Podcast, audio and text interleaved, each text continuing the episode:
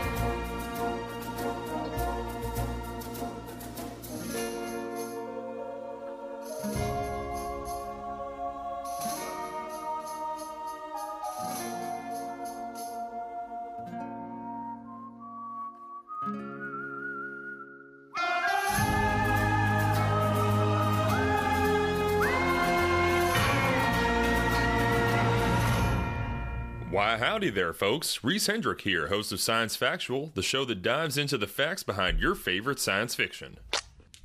For this episode, we'll be taking a look at comedian, director, and trained puppeteer Jordan Peele with a focus on his latest film, Nope, hence the opening track for the episode. I got to sit down with guest comedian Julian Gray at Growler's Tap Room on Southeast 82nd and interview him about the director after his set at the Tap That showcase that takes place there on Saturday nights. Make sure you stick around until the end of the episode for a hilarious set from Julian. To start things off, let's get into the origin story of Jordan Peele. He's a super funny and interesting person who actually cares about the content they're putting out there. And that's just a regular old fact, not a personal fact, aka an opinion.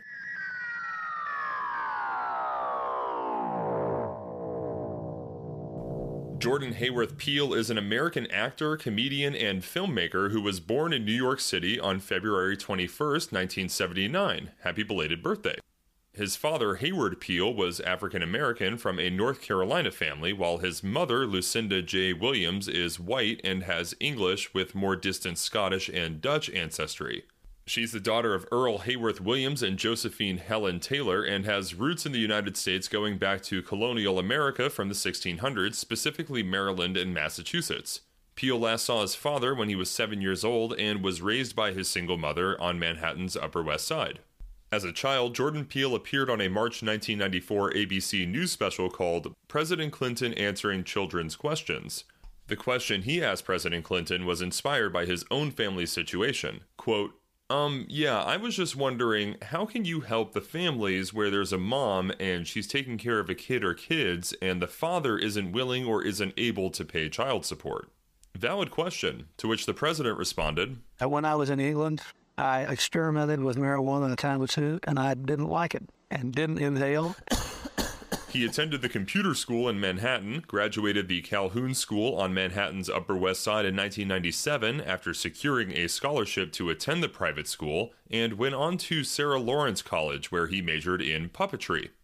After two years there, Peele dropped out to form a comedy duo with Sarah Lawrence classmate and future Key and Peele writer Rebecca Drysdale. Peele had been a cinephile ever since he was a young child and decided at 12 that he wanted to be a film director, citing Glory, Edward Scissorhands, Thelma and Louise, and Aliens as films that had a strong effect on him.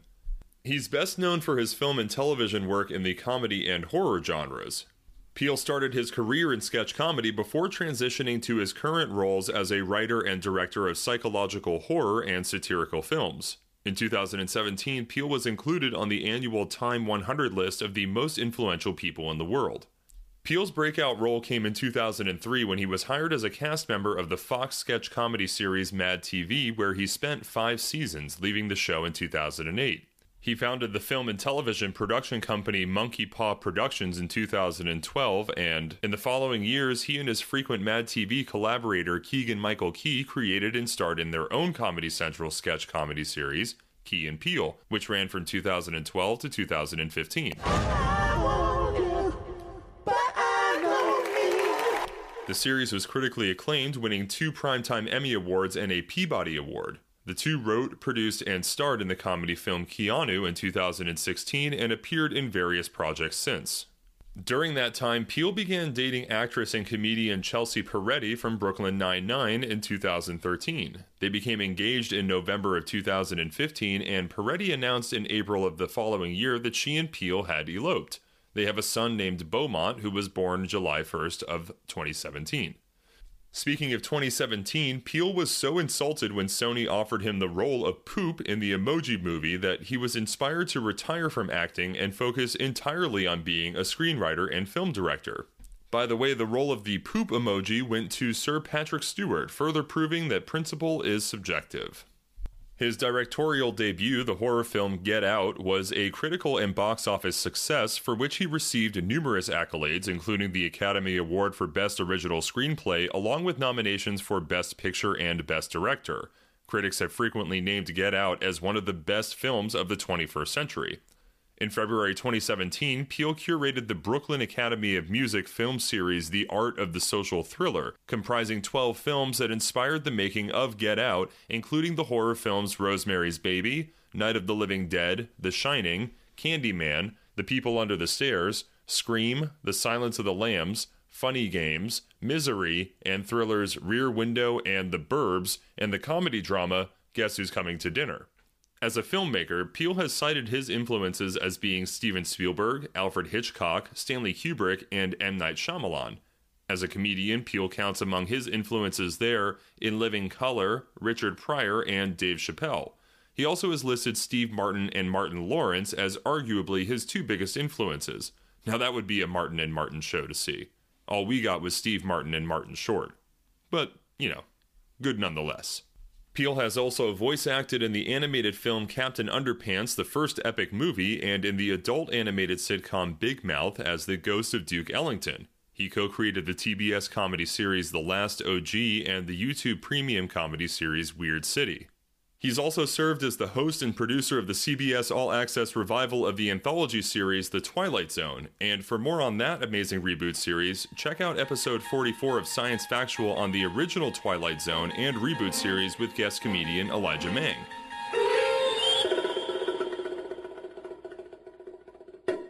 Regarding what's coming up next for the prolific artisan, he's been cited as saying, I don't know what's next. There are a few ideas percolating. I need to kind of sink into the world a bit and allow the world to sort of tell me which one is the next one.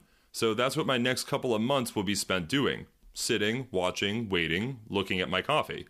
If you watch good films, you'll get inspired, even if it has nothing to do with anything you want to do. Sometimes the inspiration comes instantly, and sometimes it comes in a long time.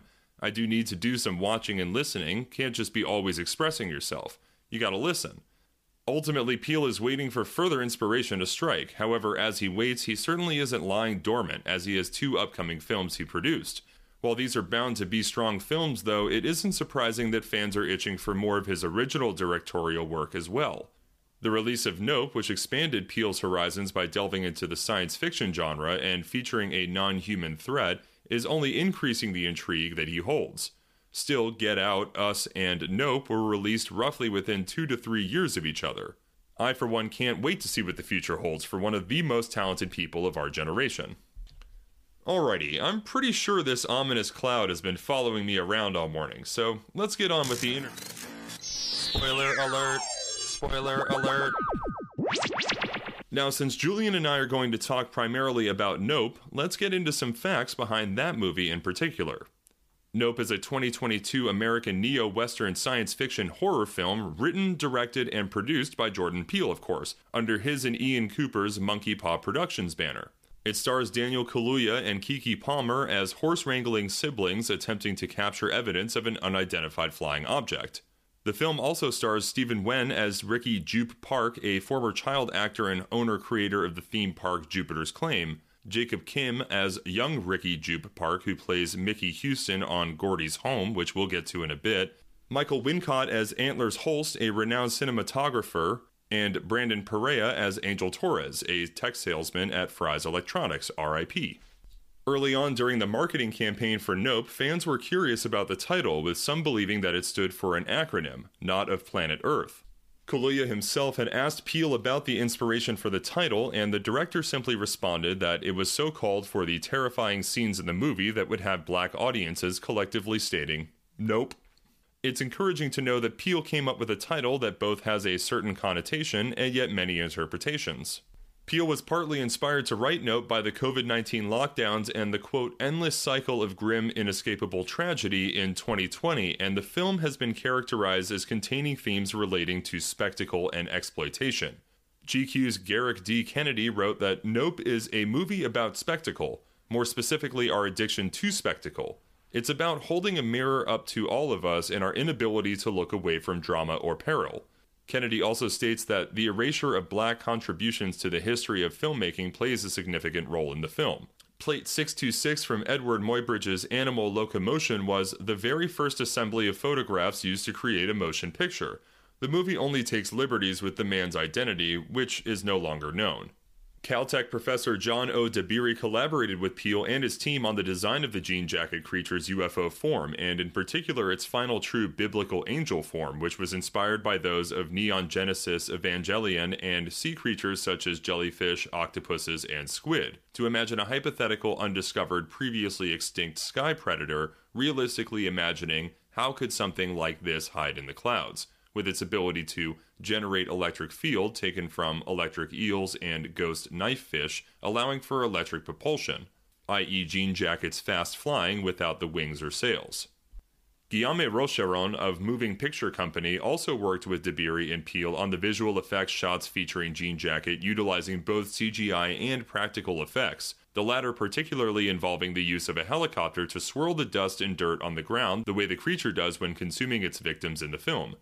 The film even held its first test screenings just 12 weeks before its July 22nd release, with the special effects still being worked on. The film's score was composed by Michael Abels, who had previously worked with Peele on Get Out in 2017 and Us in 2019. Abels described his score as having to meet the threat level described by Peele in the script and the ideas imposed by the film's quote, What's a bad miracle?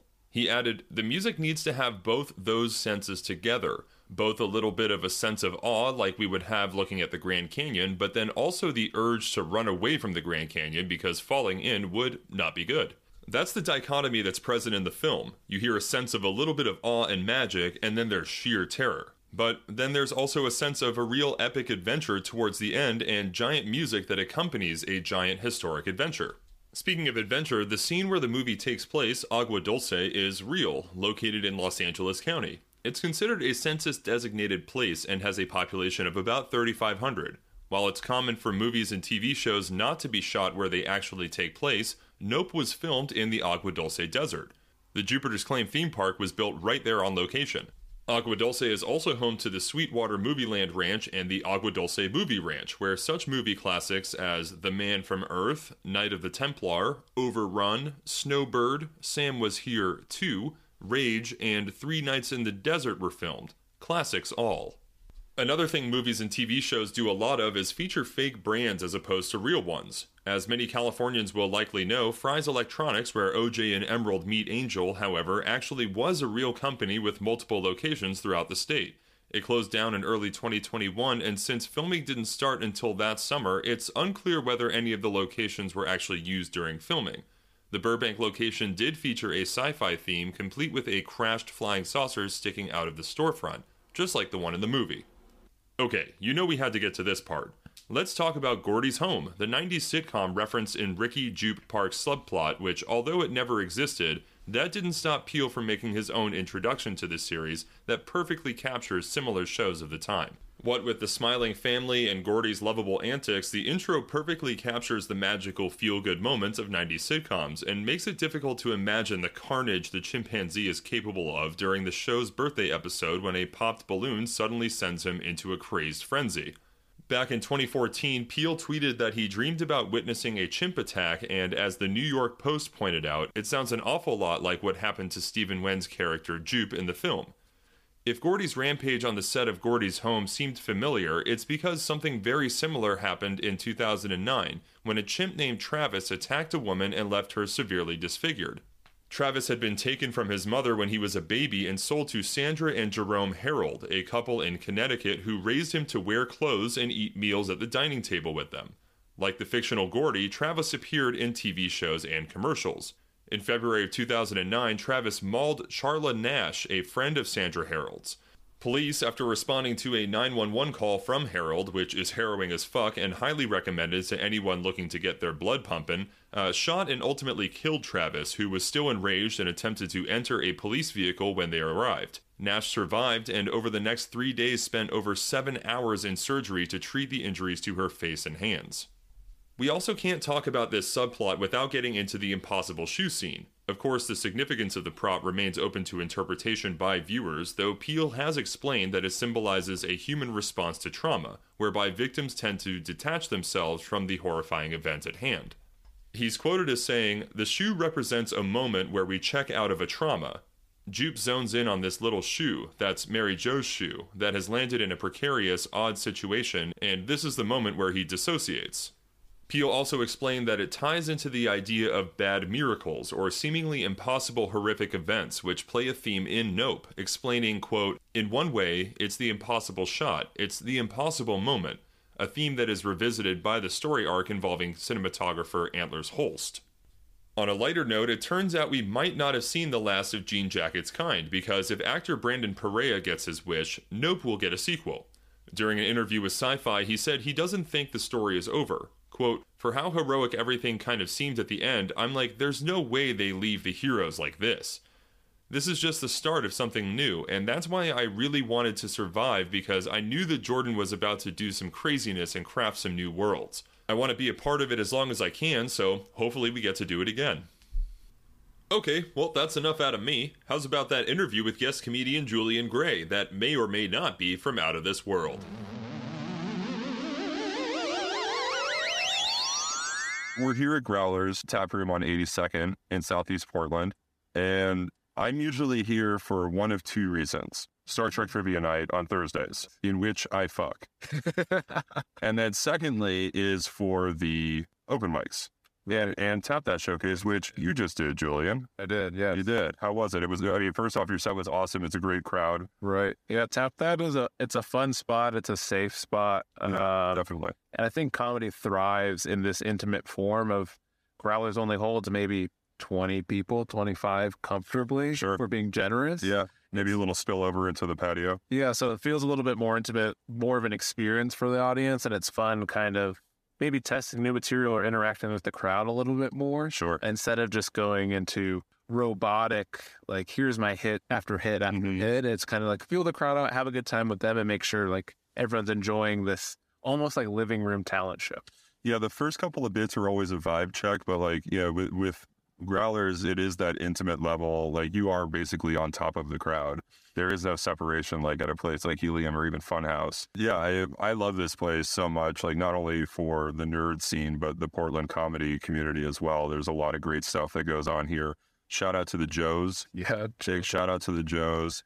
Shout out to Scott the Second and Danielle Porter, and also Michael Marcus has been like hosting all of this. Yeah, he's hosting the Tap That Showcase like a beast. It's definitely a staple in, in the scene. Uh, especially, it's hard when it's cold because everyone Mhm. is just like, I'm kind of got to do my set and get somewhere warm. But in the summer, where everyone's just kicking it and vibing, it's it's I can't wait. Oh, I can't wait. Portland summers are, are some of the best, man. We we got to get a float going. For and there wasn't there talk of a bowling league too. Oh yeah, call me the Big Lebowski, dude. I'll Hey. abide by that for sure. I will also abide by that. Yeah, well, the dude abides. The person who I'm abiding with, this is Julian Gray, folks. Hey, man. Hey, how are you? Yeah, dude. Thanks for coming on the pod. Um, It's been a pleasure. I I just like that we are both abiding. yes. Yeah, I said I'd only join that Portland Bowling League if I got a bowling shirt, Yeah. and I'm going to force the issue that we all get bowling shirts. Yeah, I think that Jane Malone could definitely, you know, pop out some pretty crucial, you know, designs. I'm sure that we have some screen printers in the community, so I'm, I I know we're gonna figure it out. I know that I have to do my annual Big Lebowski pilgrimage, but my wife hates to watch it with me because I ruin literally every scene. Like I'm, I'm like you know saying the scene as it's or while or before it's happening. It does get annoying, that's for sure. There's something special about cult classics like Oh, Big Lebowski. Yeah, man. Well, I'm happy to be abiding with you. So, what is your Instagram, Julian, before we get too far into. Yeah, my Thanks. Instagram is Julian the Gray. So instead of Gandalf, Mm-hmm. put Julian there. Julian the Gray. Love it. Yeah. I recently watched the Peter Jackson rendition of Lord of the Rings. Are those the long Those, yeah, the movies. You're right. Yeah. Right. This isn't a fantasy podcast, so I'm going to table any opinions that I have on it, uh, especially because I hope to have uh, fellow nerd Robert Gresham on to talk about the 1920s sci-fi, and he is a huge fantasy nerd as well. Dude, did you know that he's written? He's he's published like 50 D and D books. Really? Yeah. That's really impressive. Yeah, it, yes, it is. Not like by itself, but like, yeah, dude. Sh- shout out Robert Gresham. If you're a nerd, fucking, you know, and you need some D and D to chow down on, Gresham's the guy. Gresham's the guy, man. So, Julian, how did you get your start in stand-up comedy? I started after the pandemic, so I'll be coming up on a year in April of 2023. Cool. I've just always enjoyed the mental chess game that it is to say, we have something that we think is funny or saw something that's funny. Mhm. How do I portray that message to the crowd to be on my side and also see it as th- funny or thought provoking?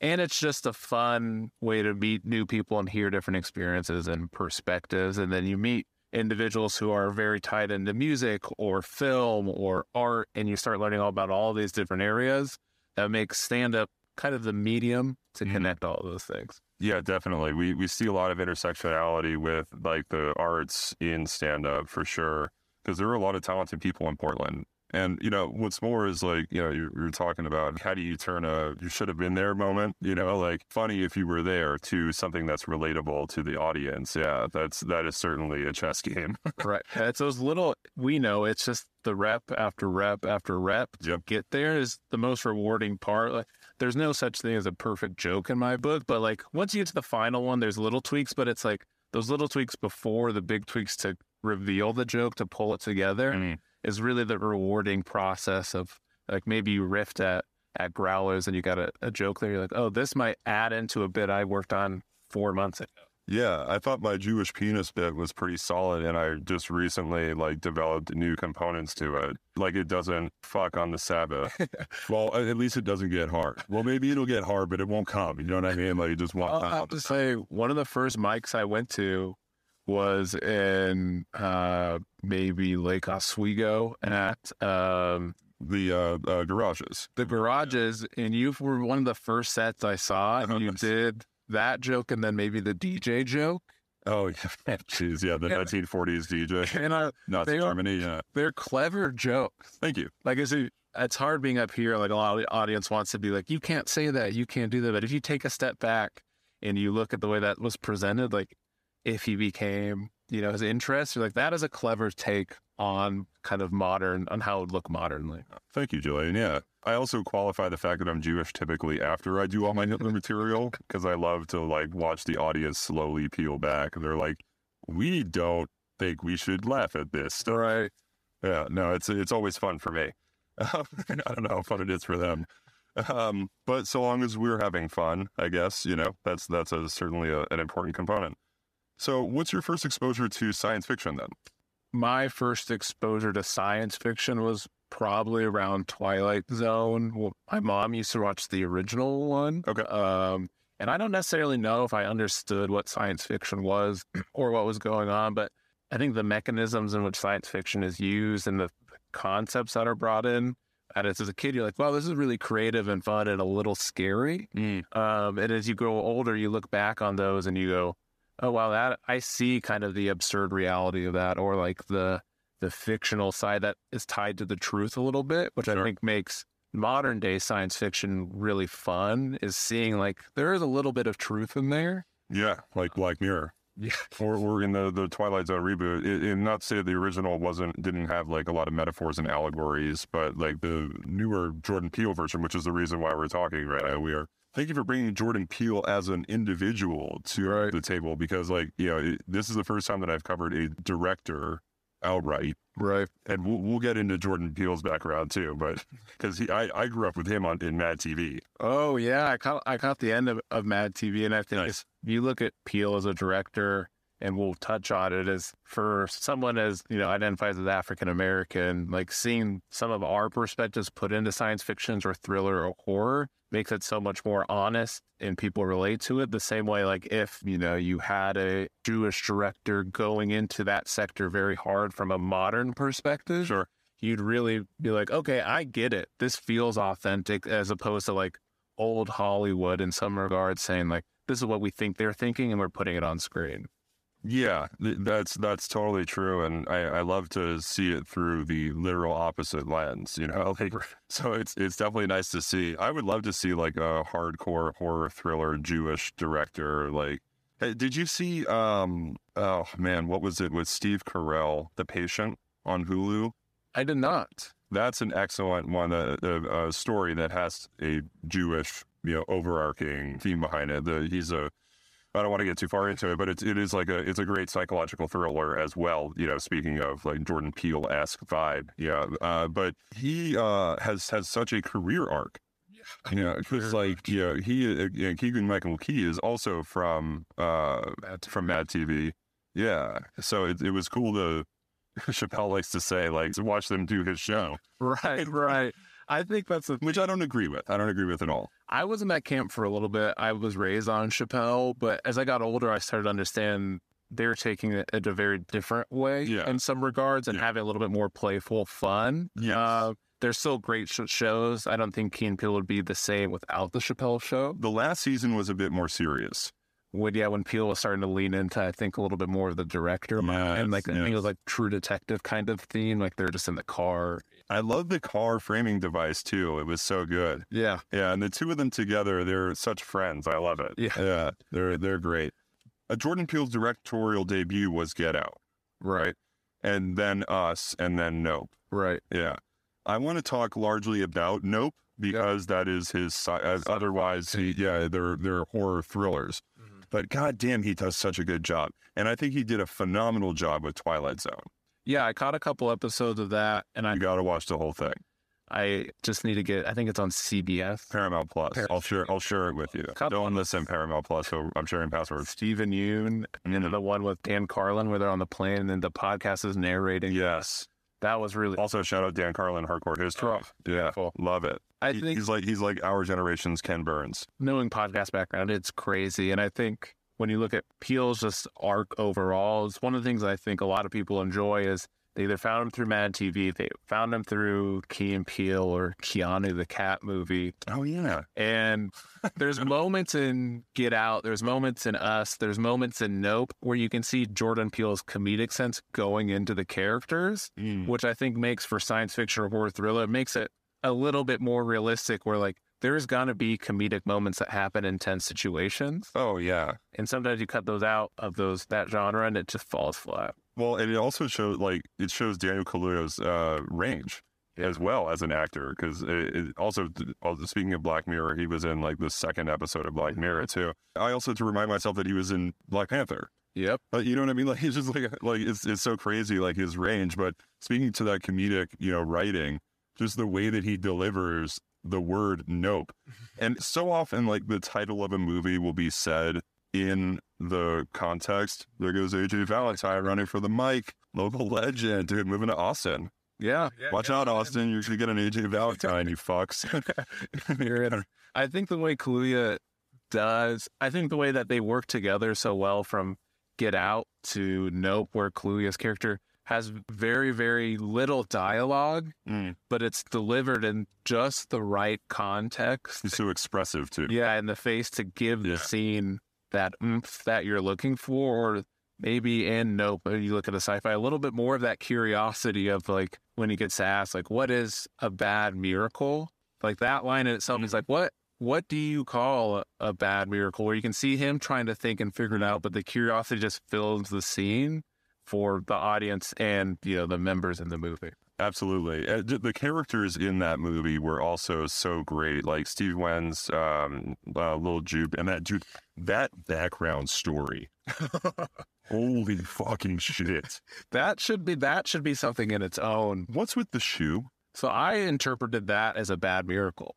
Yeah. Like the shoe doesn't necessarily spoiler alert, but the shoe doesn't Now they've had one. The, the audience has been spoiled by yeah, it doesn't necessarily stand up on its own in public, but like that's the one thing you catch on when something vicious has happened. Mm. And that's the bad miracles. Like throughout the movie, I think that's what Peele does really well. And a lot of the context is like he informs the the viewer enough, but allows the viewer to make their own decisions. Yes, and it, it's interesting, like just the subtle psychological developments that Peele will put into the story development, like the obvious immense trauma that Steve Yeun's character went under as a child. Yet he holds that so close to him and caricaturizes it as a memento room Right. that he charges people to like go into or whatever. And then the twist is he's also profiting off of that trauma a little bit and Right. understanding like this chimp was the center of attention and now Jean Jacket is the center of attention that I can profit from and it's not going to happen twice to me. Right. Oh yeah, he's trying to get one over on Right. on his previous trauma. Interesting. Why jean jacket?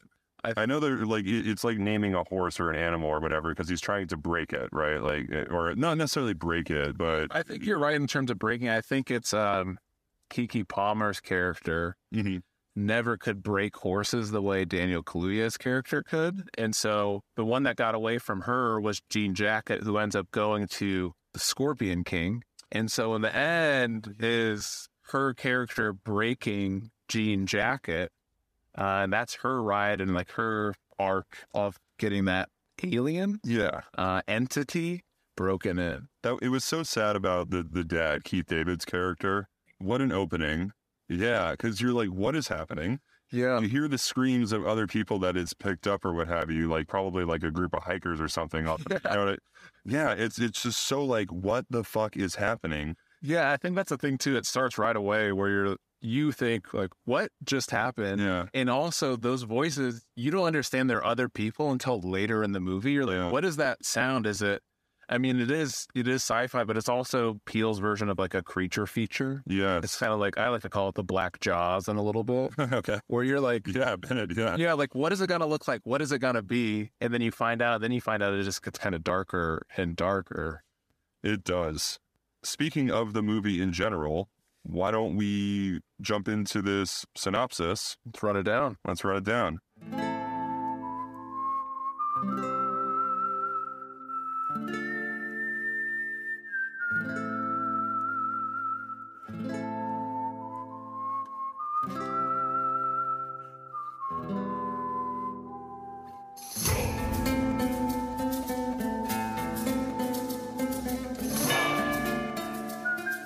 In present day Agua Dulce, California, the Haywood family trains and handles horses for film and television productions, which, to be honest, looks like a pretty fun job. Yeah, and I think historically, Peele talks about black cowboys being kind of sanitized from Western film, mm. and so one of the the horse ranches in Hollywood is black owned, which I thought was really really fun. Yeah, the history film behind it, like the you know the few frames, the first few frames that were captured as a motion picture was of a, a black jockey riding a horse, Right. which is interesting. One day, metallic objects begin to fall out of the sky, and Otis Haywood Sr. is hit in the eye by a falling nickel and dies at the hospital, which they presume fell out of an airplane. Although there was no reported said airplane, so it's just kind of like one of those we don't know what's happening, so we're just going to come up with an idea. Hopefully, the public buys it kind of thing. Yeah, and it and it gets him in gets him in the eye. Oh. pretty good. It reminded me when the first time I watched it of maybe it's Planet of the Apes that has Okay. the scar over his eye. There's Oh yeah, I think that's the two. yeah. His children, Otis O.J. Haywood Jr. and Emerald M. Haywood, inherit the ranch as a result. Six months after the incident, OJ and M are fired from the set of a TV commercial after their horse named Lucky reacts violently to its own reflection on a handheld mirror. Which he gave a lot of, I mean, you know, he was like, don't, you don't look, look a gift horse in the mouth. I, what does that mean?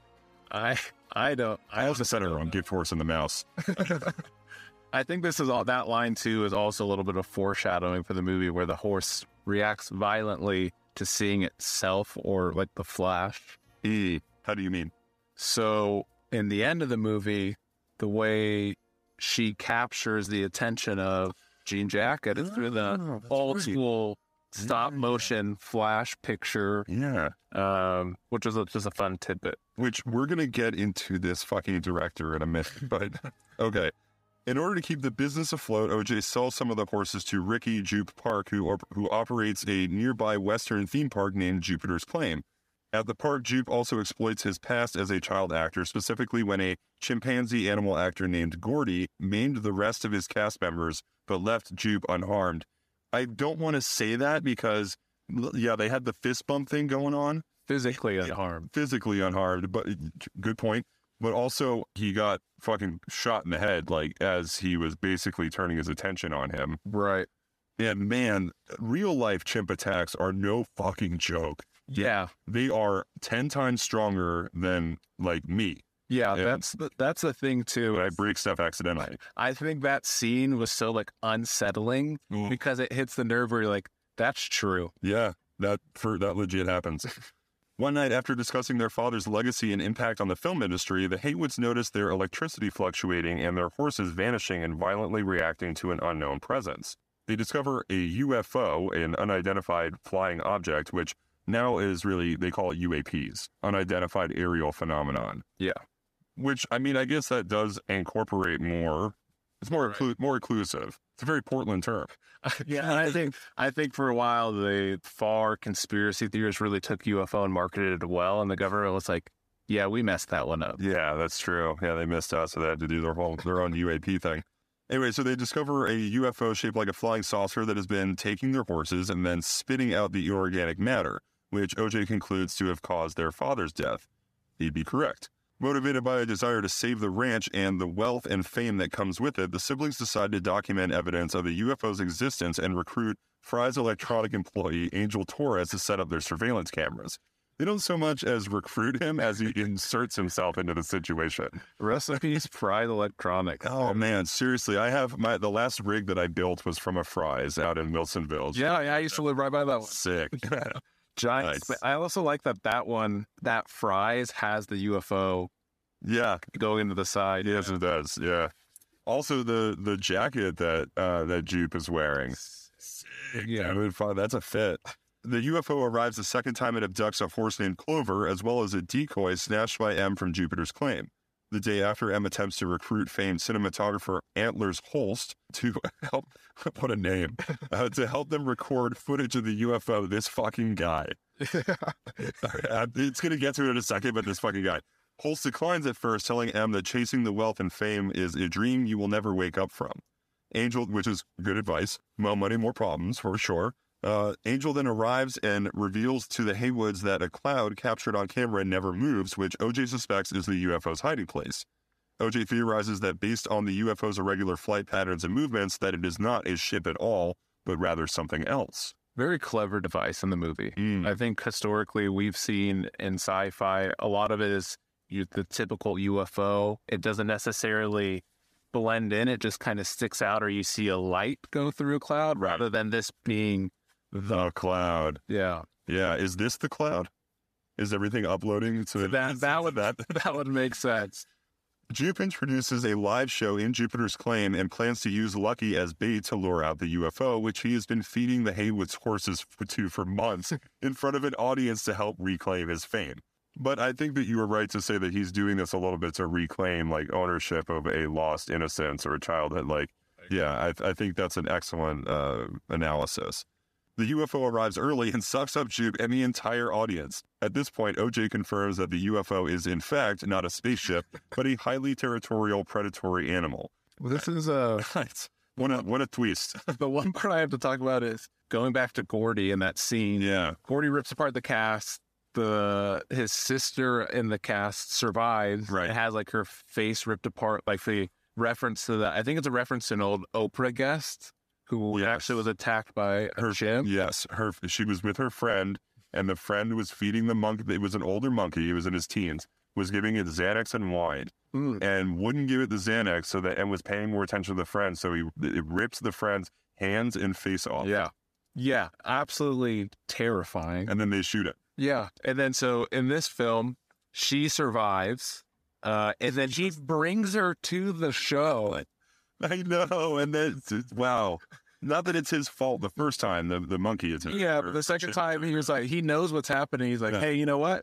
You can come to the show. I'm going to give you a special shout out. Like, Yeah. thanks for coming out. And then, Oof. It's so brutal. When when the wind is flapping, you're like, yeah, that's what people who have their faces ripped off look like. and that um scene, the digestive scene, Mm. is is brutal. The sound design is amazing. It is. And, you know, like, it's like, okay, how is it going to process all these things? And then all of a sudden it just sends out that pulse and everything's quiet. So gnarly. It's just, it, it show, goes to show that, like, we are humans are resilient, but we are relatively delicate on a cosmic scale. Yeah. We have no like protective anything. Okay. After the animal attacks the Haywood household by marking its territory with the regurgitated remains of its prey, which is a fucking gnarly scene, OJ discovers that it does not attack anyone who does not look at it, similar to the horse's reaction to its own reflection. Good point. This is a, the other thing too. I like there. The little thing is when OJ realizes that and they test it out. Mm. It's OJ. I don't know a lot about horses, but OJ's riding away on what I would assume is a white Bronco, Sure. uh, which I thought was like a, OJ. a clever, Yeah. a clever peel. He's like, this might be fun. Hey, I like it. Using this method, the Haywoods and Angel escape the house unharmed. OJ, deter- which is such a harrowing scene. OJ, determined to capture footage of the animal, devises a plan to record it without having to observe it. M and Angel are hesitant until the former receives a call from Holst, who now agrees to help M after seeing news about the Jupiter's claim incident on TV.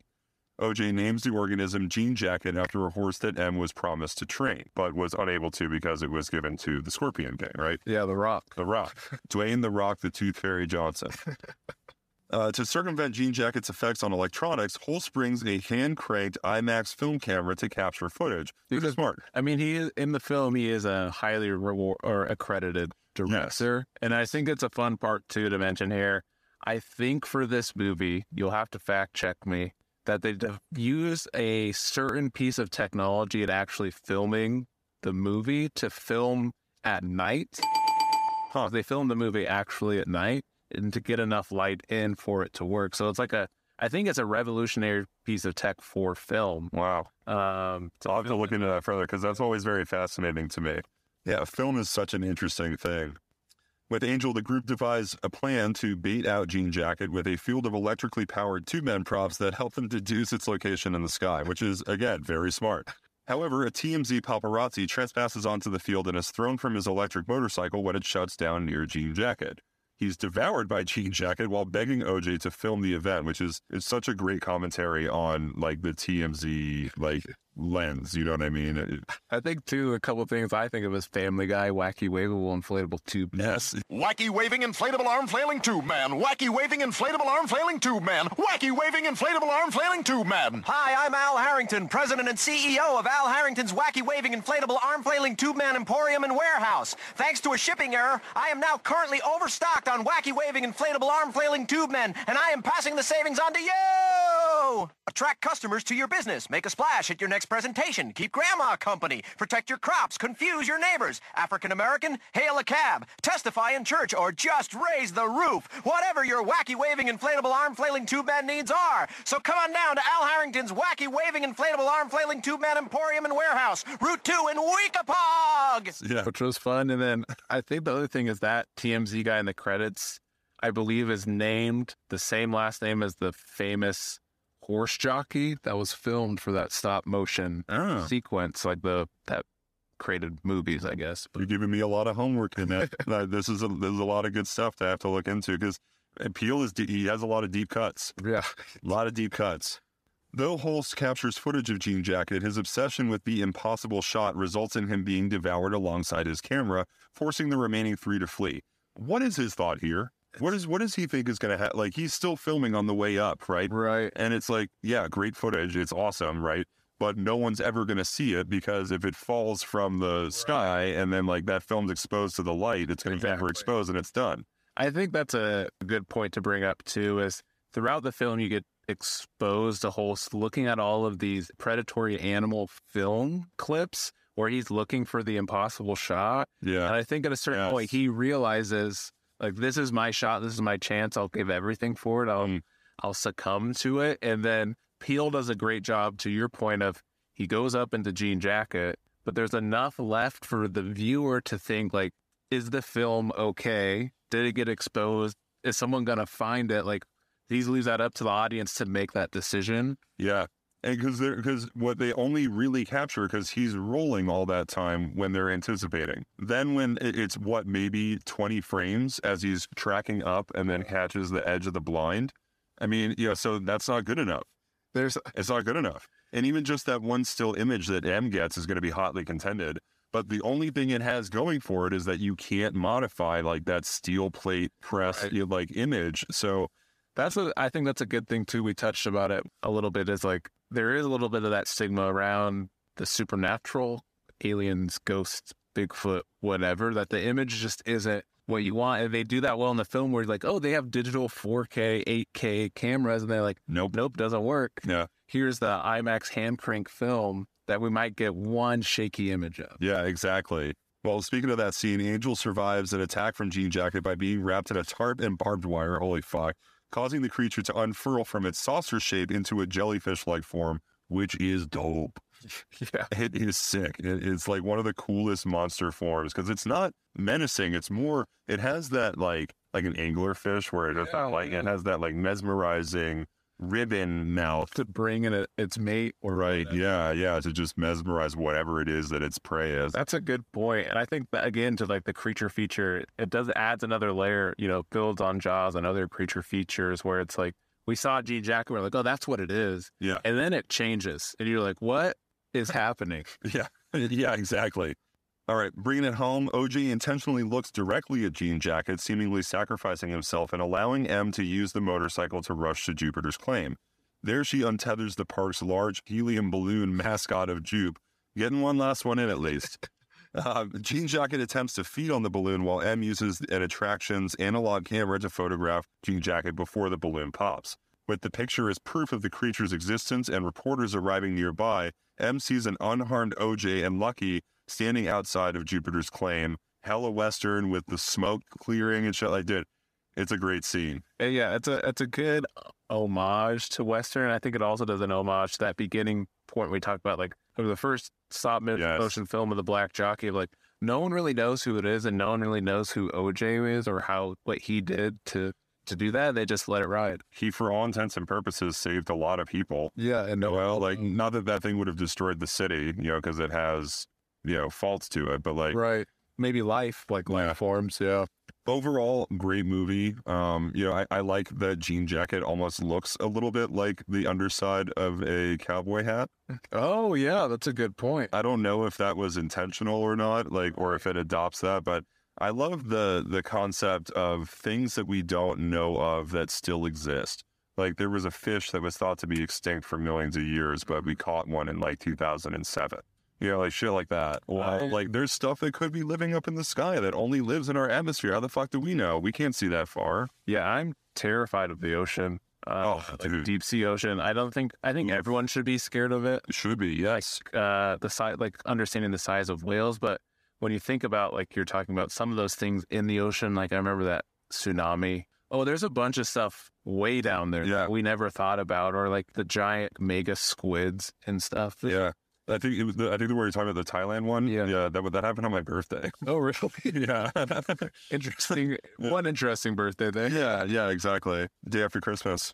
Uh, so let's get down to the real meat and potatoes of why we're here, Julian. Did you bring your tinfoil hat like I asked you to? always got it Perfect. Do you believe in aliens?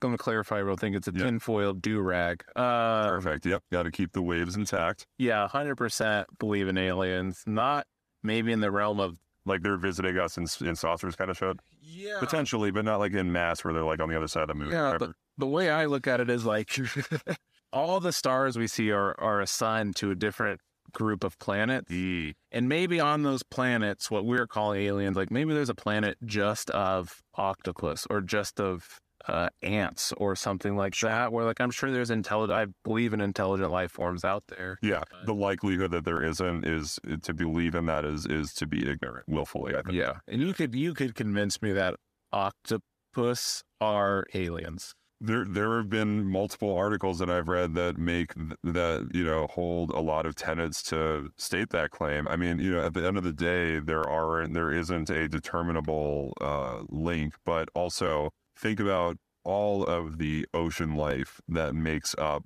the floor of the ocean because that's what it is. I mean, like it's just all dead animals. Yeah. Is what sand is basically, right? Like Yeah. and so uh, you know like it's just because we haven't found it doesn't mean that it hasn't evolutionarily existed Right. and also like our ability to explore the ocean Is very limited. yeah they say that i mean like that's the next great frontier we should be you know elon musk should be spending money on you know figuring out how we can tap those sweet, sweet resources under the ocean instead of fucking working people to death in lithium mines. And yeah, I have to dip my toes in more sci-fi related around deep ocean. So I think there's a lot of potential there that it's absolutely terrifying. Yes. When you understand just basic logistics, like at a certain point, it's pitch black. Well, there's Sealab 2021. Oh yeah. there's, there's that. And then, uh, of course, uh, Deep Blue Sea. Yeah, that's very true. I think I just think it's one of those areas that I think it always can be built on as you learn more and like, you get these opportunities uh, through different mediums of above ground science fiction. Yes. Like, oh, how can we start talking about that in a different way? Yeah, well, there, I mean, there's something as classic as 20,000 Leagues Under the Sea. And as Right. as new technology comes out, and I was talking about this with Tim James on the first decades dive, like how the Industrial Revolution helped dictate what type of technology was being talked about or even like thought or dreamed about, you know, like because now now we're you know think about 10 years previous to the you know even just like the steam engine which was adapted for a number of different reasons or even think about something like because how old are you julian I am 27. Okay. I'm 33. So you were just on the tail end of like coming home when the street lights came on because you didn't have a cell phone really. Yeah, yeah, very much so. So just think about that shift in our lives where now we have this rectangle in our pockets that has literally every answer that we could ever possibly have a question to. Yeah, like this podcast. Hey, there you go. Yeah. I, I rely, I, this would not exist without the internet. Yeah. Uh, but, but, uh, you know, it's, it's just interesting to me, like how that technology dictates what we dream and think about. And the more aquatic or undersea technology that's developed, once we have the first true undersea lab, you know, like a mile under the ocean that's self sustaining or like is converting oxygen from the water into breathable oxygen and shit like that.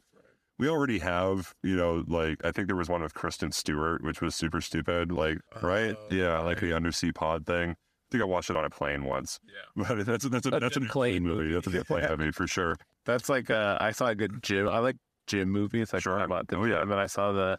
I think it's the new Godzilla movie with like uh, Millie Bobby Brown. Yeah. It has all like it has Mothra and like a bunch of other things. I'm like that's a good gym movie. Sure. Yeah, just zone out on the treadmill or the bike. Yeah. like, Wow, I would not watch this otherwise. cool. Well, I'm in agreement. Yeah, I think that aliens exist. You know, like they could be a number of things, like future humans coming back who have, who have discovered time travel and are trying to influence events so that their timeline persists.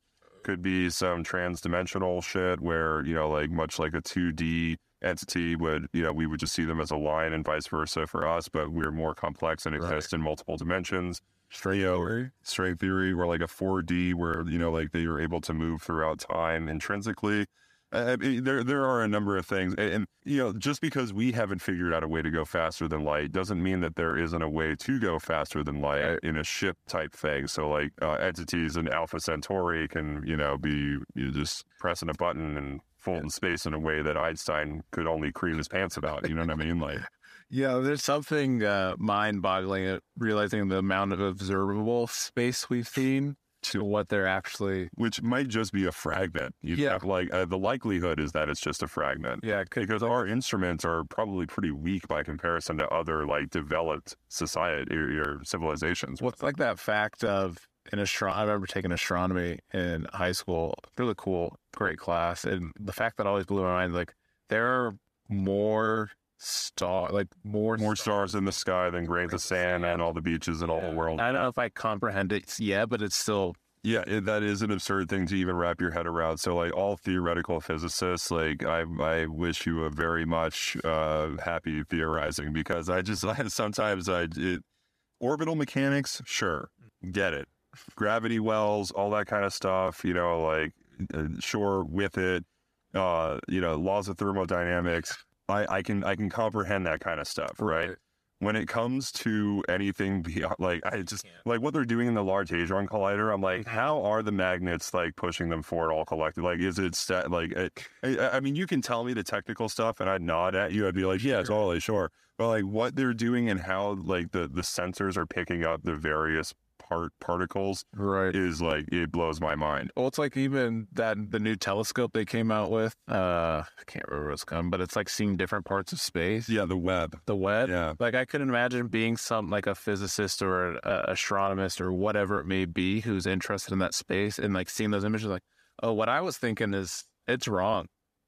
you know, it could be like ten years of your thesis on something, and be like, oh, I'm wrong now. Well, but you know what? Like that's super valuable in and of itself. Yeah. I mean, yeah. And if you're a true scientist, you welcome that I'm wrong because now you know that you are not living in ignorance. Yeah, of the And- scientific method. Absolutely. And there's also the tenet of nullius in verba, which is Latin for on the word of no one.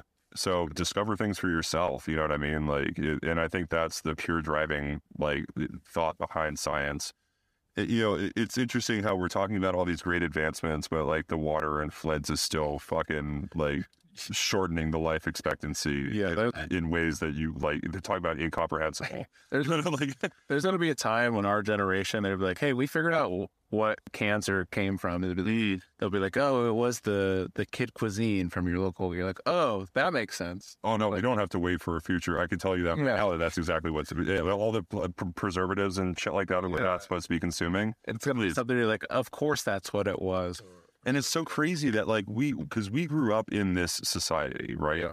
And preservatives were not in the way that they are now. Were not necessarily a thing a hundred years ago. So it's like, I mean, we were doing other shitty shit, you know, like whaling and stuff, and you know, like, tuberculosis. Right. Yeah. I mean, th- th- yeah. So, like, look, you that's just proof positive that you can't have your cake and eat it too, as you'll likely die of some sort of disease. I'll have to. I have to ask this one question. Yeah. Have you you've seen Get Out? I have seen it once. I need to watch it again. And so you know the end, the big plot twist or the big ending, right? Like what's happening. yes. So I have to ask your question in terms of Okay. I look at that as science fiction of like hmm. placing your spirit or your mind in someone else's body. Yeah. Do you think that that is something that is being tested or will be tested in the future? Oh, 100%. Uh, So if we're if we're looking at uh, things like Neuralink and how we're going to have a higher level of cognitive interconnectivity, we are 100%. First off, there were there have been uh, trials and attempts at this in a purely psychological sense with things like psychic driving. Uh, so to bring it to a technological level, yes, I think it's 100% the next thing, and I think that being able to use technology to implant memories or suggestions. But this is more like because he's trying to escape, you know, like mentally. You know, Yeah, he- the, the, I think the like the one thing in Get Out is the the grandpa. yeah, His big claim to fame is he loses to Jesse Owens in the qualifiers to go to the Olympics, and then he's he wants to have that athleticism and whatnot as he gets older, Mm. and it's more physical. But I think that's the tapped in part I was going to ask next. Is like I think the next part is like the ability of your thoughts and actions done through a different lens. yeah. I, I mean, you know, they're in Black Mirror. They touch on that a little bit with like San Junipero. Do you, did you ever see that episode by chance?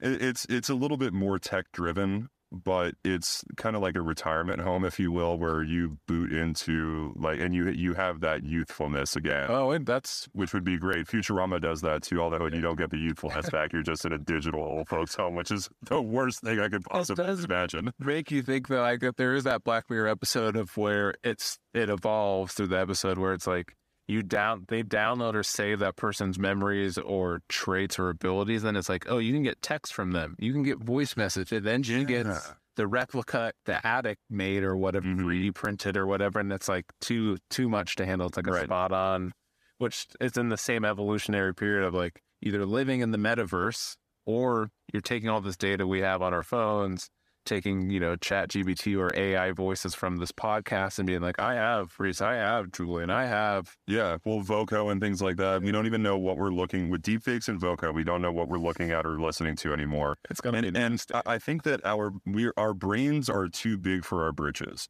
Hmm. We have all these great ideas, but like we're just going to develop AI for the sake of developing AIs to say that we're doing it without really, really evaluating the consequences in a practical sense. Like we've talked about, you know, time and time again, you know, what are the ethics behind AI and how far should we develop it and what kind of autonomy we should give it. Because, you know, we could end up with a regular Skynet on our hands. You know what I mean? Like, yeah. it's totally plausible. So, Or yeah, or you get to the the AI starts to understand something and then it is communicating in some Mhm. way either with itself or it gives us a way to communicate with a potential life form elsewhere and you get a a highly intelligent that's the thing in Nope is that Jean Jacket is a highly Yeah. intelligent oh, yeah, Predator. entity. Yeah. Yeah. That like you don't see a whole lot of Well, we had to shut down two AIs that were talking to each other because they started creating their own language and script language that we were being able to not eh, understand. So they pulled the plug on those fuckers, and it's like, oh no, with, with quantum computing as well. So the advancements of like bioengineered technology with quantum computing. With AI, we are going to become obsolete so fast. Like the, the arc of technology, you know, is, And you're also skipping, is it Moore's Law? yes. Uh, oh, yeah. AI, I think, is definitely skipping Moore's Law at a certain point. Um, like, I think you're always, you start halving and I think that's Moore's Law. Yeah, it's, it's every every two years the number of transistors on micro microchips will double. Yeah. That's that's the base, but it, but it's it's more now speaking to the pace of advancement. Yeah, Chat, if you can just put that on a server, it's going to jump way past that of what, like, a, maybe a, a your computer or a rig or a server can do. yeah, And things are going to accelerate much, much faster. yes, it is. and hope, you know, we have no, no one has any clue of how you're going to control. no, we can barely control shit that we have like a pretty good idea on. I mean, we were talking about airplanes. Yes. You know, uh, the MCAR, the MCAR system or MCAS system. Like, dude, if, if you're ever gonna fly a plane, if you're ever gonna get on a plane again, do not watch that that Netflix documentary about the 737 Max. Oh my god, See, it's, there's some information you just don't want to know right? and Yeah, understand. you don't don't watch how the sausage is made, folks. Never watch how the sausage is made.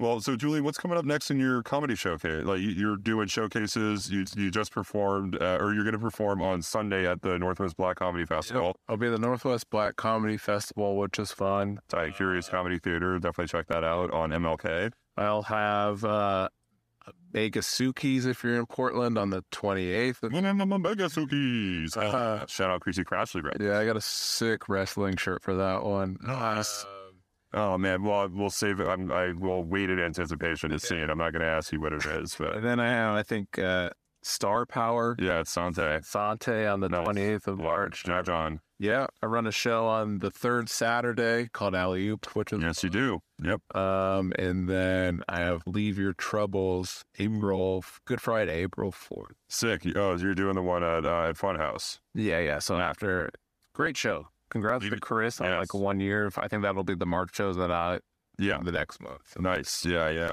The March shows are these. Yeah, definitely shout out Chris Hudson, uh, Coffee Sip, Leave Your Troubles. Um, yeah, he's staple in the Portland comedy scene. Just put up his decade. He's got tenure now. Not that that's what that means, but it sounds good. Yeah, no, Leave Your Troubles at Helium. Definitely check that out. Um, you know, all those shows and all the mics that we go to. I see you at mics all the time. Uh, LaughsPDX.com. Yeah, laughspdx. Definitely check out laughspdx.com for all of your comedy needs here in beautiful Portland, Oregon. And it's been a pleasure. Hey, thanks, Julian, for stopping by and talking Jordan Peele with me. Definitely. I look forward to what he's coming out with, you know, next. And, What do you think it'll be? you know, I, I want to see something about cryptids. Oh. I want to see some cryptid stuff out of him. Because, yeah, I think he's hit creature feature sci fi. Mhm. He's hit like psychological thriller Yeah. and us. Or maybe more horror. I don't know what you want to. That's the stuff that Hor- feel- Thrill, thriller horror. Yeah. And Get Out, too, I would say. Yeah, in that Yeah. lane. So I think there's yeah, I think cryptids. I think Yeah. as there's another section of horror, thriller, sci-fi that he can definitely tap into, and I think that That'd would be a thing yeah, remake. that'd be fun. I he did Candyman. Yeah, he did the new Candyman. Oh, you're. Oh, I have to watch that. I haven't seen Okay. it either, but Oh, I'm not familiar. I love the Todd Phillips vehicle, though, the, the one from the 90s. yeah, it's basically I think a modern update with uh, Sick. it'll be good. one. And then I think the other project I'll, I'll plug here that I'm excited for is Donald Glover. He's writing a thriller or horror for Amazon. Sick. uh, I believe, and so it's. I always enjoy watching comedians move from comedy, Yeah. Well, he's a triple threat. yeah, into a thriller. I think we can say thriller sci-fi has to be really well written, and comedians typically are well written. So Yeah. I'm excited. I, I could see Donald Glover going for an EGOT. Yeah, I think he had. I could see him on the stage. yeah, drawing uh, the Tony. Yeah, Yeah. He's just got to get the Tony. Otherwise, he's he's with it. He's got a Grammy, right? he's got a Grammy. He's got an Emmy. He's got an Emmy. He's got. I don't know if he has an Oscar, but he'll get one. All right, I'm, I'm calling it now. Donald Glover EGOT status I agree. within the next five years. I agree. Ooh, 10 years, 10 years, 10 years. Yeah. I'm gonna give myself 10 years. All right, well, uh, let, speaking of mics, I'm going to go do the, the Growlers mic right now. You want to hang around? Tight. Cool, man. Thanks again. Always a great time hanging out with Julian. He's a rad and really funny guy, so make sure to check him out around Portland and the Pacific Northwest when you get the chance. We won't be gathering by the water cooler for any facts this week, so you'll just have to go thirsty until next week, where we'll be hopping into the Wayback Machine once more for a trip into the roaring 20s.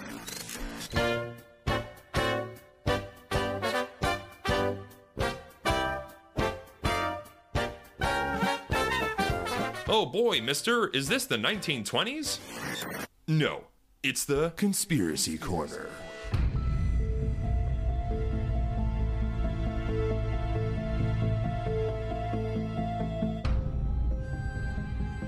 You know we couldn't talk about Nope and an entity like Jean Jacket without talking about these new balloons that's doing stuff up in the sky.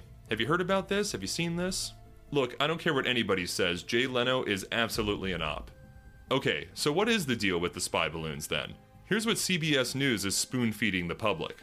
Starting in late January this year, an object was detected entering U.S. airspace near Alaska, then over Canada, before making its way over to Montana, before making a run for the East Coast, which is kinda scary given we don't know what kind of payload this thing truly had or is capable of having. The spy balloon's height was comparable to the Statue of Liberty, about 200 feet tall with a jetliner sized payload. Assistant Secretary of Defense Melissa Dalton told senators during a hearing on February 9th. It had collection pod equipment, including high tech equipment that could collect communication signals and other sensitive information, and solar panels located on the metal truss suspended below the balloon, according to government officials. It had equipment that was clearly for intelligence surveillance, including multiple antennas that were likely capable of collecting and geolocating communications, according to a statement by a senior State Department official, aka a career liar. Video of the balloon showed small motors and multiple propellers that allowed the Chinese operators to actively maneuver the balloon over specific locations, according to a senior administration official, and it was steered by a rudder. The balloon's payload weighed more than a couple thousand pounds, according to General Glen VanHerck, commander of NORAD. On February 5th, recovery of the balloon began. It was delayed by a day after it was shot down because of rough seas off the coast of South Carolina. A U.S. official said later that underwater pictures of the debris field showed the wreckage remarkably intact given its fall from roughly 60,000 feet. The debris field is about 7 miles wide and the debris is in relatively shallow water at about 47 feet deep, according to the senior military official.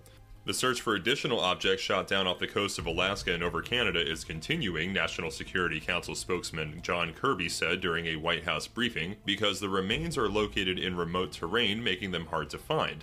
He said the object over Lake Huron is in deep water. Kirby said that the U.S. did not detect that any of the objects were sending communication signals before they were shot down. The U.S. also assessed that they showed no signs of self propulsion or maneuvering and were not manned. The likely hypothesis is that they were being moved by prevailing winds, Kirby said. He also stated on MSNBC on Monday that the objects were flying at between 20,000 and 40,000 feet. Most commercial aircraft fly at about 30,000 feet. These objects were also shot down, he said, because they were much smaller than the Chinese balloon. Look, it's not the size of the balloon, it's how you float it. No one has claimed ownership of any of them, and the US, Kirby said, has not yet been able to gain access to the unmanned objects, in part because of weather conditions and also because the one shot down Sunday over Lake Huron is currently underwater. There may be completely benign and totally explainable reasons for why these objects were flying over North America in the first place, but the US won't know whether that's the case until they are retrieved, Kirby said. Sounds like a load of crap to me. Let's get down to the truth and see what Reddit has to say about all this. Pee Wee's spirit animal posits that the balloon was being pushed along by wind turbines on the ground. My cousin saw the heads of them shift and rotate to push the balloon along. That really just confirms that the Chinese are behind global warming and are using wind turbines to push around their highly advanced and undetectable spy balloons. This fact obviously contradicts the lamestream media saying that, quote, prevailing winds were causing the course. Buscemian Rhapsody suspects that it was full of anthrax, or perhaps a gender reveal gone awry. And Weird Old Hobo 1978 comes through with this incredibly lucid insight Quote, for the people asking why they didn't shoot it down sooner, think of it this way. The Air Force was tracking the balloon pretty much as soon as it was launched. They had plenty of time to obscure any intelligence it was trying to gather. And if it was indeed gathering intelligence, there was plenty of time to hush chatter along its flight path because balloons aren't exactly quick.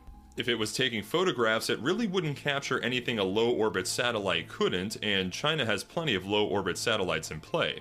Now that we've had a few days to observe one, we know what their operational capabilities are, and if we can recover the hardware, we'll know what information they were trying to gather. But between you and me, I wouldn't be surprised if this was just trolling us to provoke a reaction. Intelligence agencies do stuff like that all the time. And if anyone has an insight into what intelligence agencies are doing, it's Weird Old Hobo 1978. Either way, there are going to be more and more objects in the sky in order to distract you from the aliens that are all hanging out up there. Just know that when our overlords do make themselves known, we're all fucked, which is kind of nice, you know?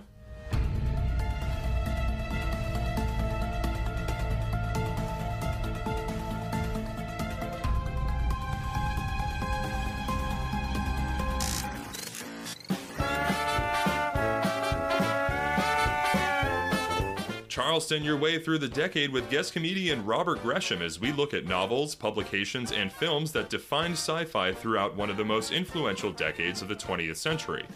You can catch that episode airing Tuesday, February 28th from 8 to 9 a.m. only on Shady Pines Radio. Download the Shady Pines Radio app for Android or iOS for access to far out content from right here in Portland, Oregon. I'd like to thank my sources for this week's episode, including ScreenRant.com, IMDb.com, Collider.com, and of course Wikipedia.com, because if it's on Wikipedia, there's gotta be something going on with it, right? Some sort of psyop. For all of your comedy needs around town, make sure to check out laughspdx.com. You can find a mic or show happening every single night of the week, but in the meantime, get your comedy fix with this hilarious set from guest comedian Julian Gray. Live long and prosper, you nerds.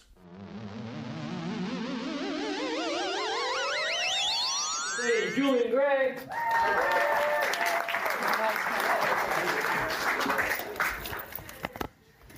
Hey, give it up for Gunner one time, everyone. Give it up for your wait staff for holding it down tonight. This is good. This is good. Anyone in here ever buy bootleg DVDs? Yeah. You from Tacoma? Vegas. Oh, yeah, yeah, that makes sense. I, uh, I uh, used to use my allowance when I was six to buy bootleg DVDs. And if you aren't familiar with bootleg DVDs, sometimes a man would take his camera into the movie theater and film the screen. And around 2003, 2004, I got a copy of Spider-Man 2. And during that screening, a fight broke out in the theater. And the man filming the movie leaned over and said, Looks like you got a two for one.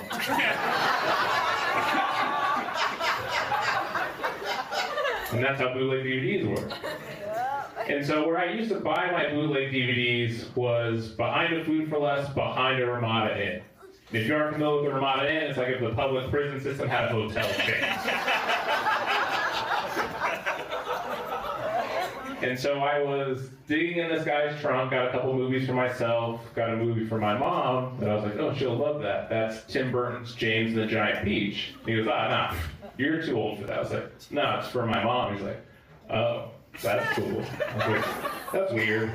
And so I get the DVD, and I walk home that night, and we turn down the lights, and we put in Tim Burton's James and the Giant Peach, or so I thought. What we watched was Tim Burton's James and the Giant's Peach an adult parody porno a six-year-old watched with his mom. And we did what any mother and son would do, didn't talk about it. And so we devised a plan because you can't return bootleg DVDs to distract the 18-year-old at our local video store. While she distracted him, I put it on the shelf, and I thought that was the end. And then a few weeks later, I go to my friend's house to play. He's like, "Oh, we're having movie night." I see it on the table. And as I'm backing out, he goes, You guys are going to love this movie. You love Tim Burton. And I go, Not anymore. I used to get my allowance a weird way when I was six. I needed a job, had a single mother, shout out single moms. And at the time, I asked my mom's boyfriend to work at the office. And the funny thing about the office is that it was a strip club. So little six-year-old Gary Coleman looking Julian was wiping off tables, doing dishes, blowing off the pixie dust from the bathroom. Oh, you know, you know what's up. And it was cool because you got paid in a ton of money because it's in ones, but they're kind of like Monopoly money. They're like different colors because of the glitter, and they smell like shea butter. And I used to use that money for our ice cream man. In the hood I grew up in, we didn't have like an ice cream truck. We didn't have the tamale man. Hell, we didn't have Jehovah's Witness, right? And the way I knew the ice cream man was coming is that he'd play on his speaker 50 cents candy shop. so you just hear from the hood, I'll take you to the candy shop. And all these kids would run out. And I used to be last for some reason, but I used to skip the line because he liked the way my money smelled. And as I got older, I moved to Portland, and they have like a lot of fancy ice cream places like Seattle, and we went to this place called Salt and Straw. And they have this flavor called Grandma Petunia's Rainbow Sprinkled Baby Cakes. And much like you, I was like, the fuck? and so I asked a nice ice cream sommelier to give me the flavor profile. And she goes, Imagine the happiest birthday you've ever had. I was like, I can taste that. She's like, but no one shows up. I was like, damn. Like, except for Grandma Petunia with the bike you've always wanted. And she whispers to me, it's the sadness that makes the flavor. and as I walked out, I got super confused, and I was like, fuck, I'll take a pint. Uh, I struggle to sleep sometimes, so like, I'll listen to the local jazz radio. Any jazz heads in here? Jazz radio is weird the way to describe music, and this is the only way I can I can do it. It goes a little something like this. Thanks for tuning in to 22.1 The Ball Pits. It's your favorite cradle robber, DJ Huey Neutron. You're like, what did he just say? I got a treat for y'all tonight. It's an undiscovered track found in the basement of a Chuck E. Cheese. Is that why they're getting records now? The only way I can describe this track is like driving on a hot summer day in your brand newish 1976 El Camino, but the AC's broken. And your hands in the passenger seat with a cold Sprite, and one hand's out the window. You're like, how is this guy driving? It's almost like the best date you've ever had. You go to a steakhouse in your burgundy velour suit. You get a seat in the back. And maybe you get lucky that night. And then she texts you four months later. She's pregnant and she's keeping it. And then 19 years later, you've raised the kid, you've clothed him, you even start to like him a little bit. And he gets you a 23andMe for Christmas. And you find out he's not yours. Oh. And you've given up all your hopes and dreams for this kid, and now you're spiraling on live radio as a DJ. I fucking hate this song. Here's John Coltrane's in a Sentimental Mood. Anyone married in here? Woo! How long? 23 years. Damn! Jordan here. That's what's up, man. That's what's up. Yeah. There we go. Yeah, I don't know how long I've been. I've been married a couple of years, and marriage is for quitters. like my wife growing up loved Heath Ledger and Orlando Bloom. And I look like a rhythmically challenged Lionel Richie. You know what I'm saying? That hurts. That hurts. I was wondering who you look like. Yeah, that's it. I got to. And uh, I trusted for the longest time she was baking me these treats. And I found out she was smuggling them from the Trader Joe. And so she took me on a date to Trader Joe's once. I didn't have enough money when I was younger to go there, so we went on a date. And I walk in, I see one family with an adopted black child. Five minutes later, I see a second family. And within 10 minutes, I've seen three families with adopted black children where I had to stop in the aisle and go, is Trader Joe having a sale on USA free organically raised children in the back? Because I missed out, man. You guys enjoying Black History Month? A couple of us. Uh, I'm in an interracial marriage, and so I had to teach my wife what a do-rag was, right? And I, uh, I was looking for a cool color. I was looking for a blue do-rag, and I got a weird internet ad that was a thin blue line, Blue Lives Matter do-rag. Who is that for?